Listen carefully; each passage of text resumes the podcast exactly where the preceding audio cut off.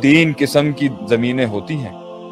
ایک زمین وہ ہوتی ہے یم بت یم سے کل ماں و یم بت الکلا جس پر پانی اندر بھی جاتا ہے، اس زمین کے اندر پانی اندر بھی جاتا ہے اور اوپر بھی کچھ کھڑا ہو جاتا ہے۔ زمین کے اندر کو بھی فائدہ دیتا ہے اور باہر والے بھی اس سے فائدہ اٹھاتے ہیں، جانور چرند پرند۔ وغیرہ یہ تو اعلیٰ لیول کی کامیابی نا۔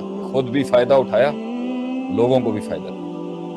دوسرا وہ ہے، لا یم سے کل ماں وہ یم بت الکل پانی اندر تو ابزارب کر کے اندر کی دنیا کو نہیں کچھ فائدہ دیتا، لیکن اوپر جمع کر لیتا ہے، اوپر لوگوں کو فائدہ ہو جاتا ہے۔ اس کے بھی تو کچھ نہ کچھ بینیفٹس مگر تیسرا ہے القیان۔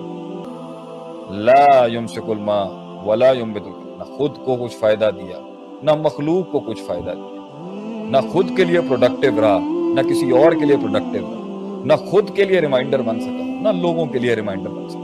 نہ خود کے لیے جنت کما سکا، نہ لوگوں کو جنت کما کے دے سکا۔ یہ تو بالکل ہی نکارا ترین چیز ہوگی کہ جو نہ اسپرچویلٹی میں، نہ روحانیت میں کچھ بنا سکا اور نہ جسمانیت کے اندر کچھ بنا سکا۔ کیونکہ اگر روحانیت کے ہوتے ہوئے بھی پوری دنیا ایگزرٹ کرنے کے بعد اگر اس کے نصیب میں نہیں ہے، تو بلکہ یہ تو اعلیٰ ترین درجہ ہے کہ اللہ تعالیٰ نے اس کی روحانیت کو قائم رکھا، نہیں بن سکا، نہیں بن سکا۔ قدر اللہ ماشا لیکن اگر دونوں ملے ہیں اور دونوں کو اس نے بیلنس کرنا امتحان اس کا زیادہ ہے جس کے پاس دین بھی سٹرونگ آ رہا ہے اور دنیا پر بھی عبور سٹرونگ ہے، اس کا امتحان زیادہ سخت ہے اور اس کا بھی امتحان بہت سخت ہے، جس کے پاس نہیں۔ تو کسی بھی چیز کو ناکامیابی نہیں کہیں گے ایز لانگ ایز آخرت اور اللہ اور دین کا کانسیپٹ ریوائوڈ ہے اس کے۔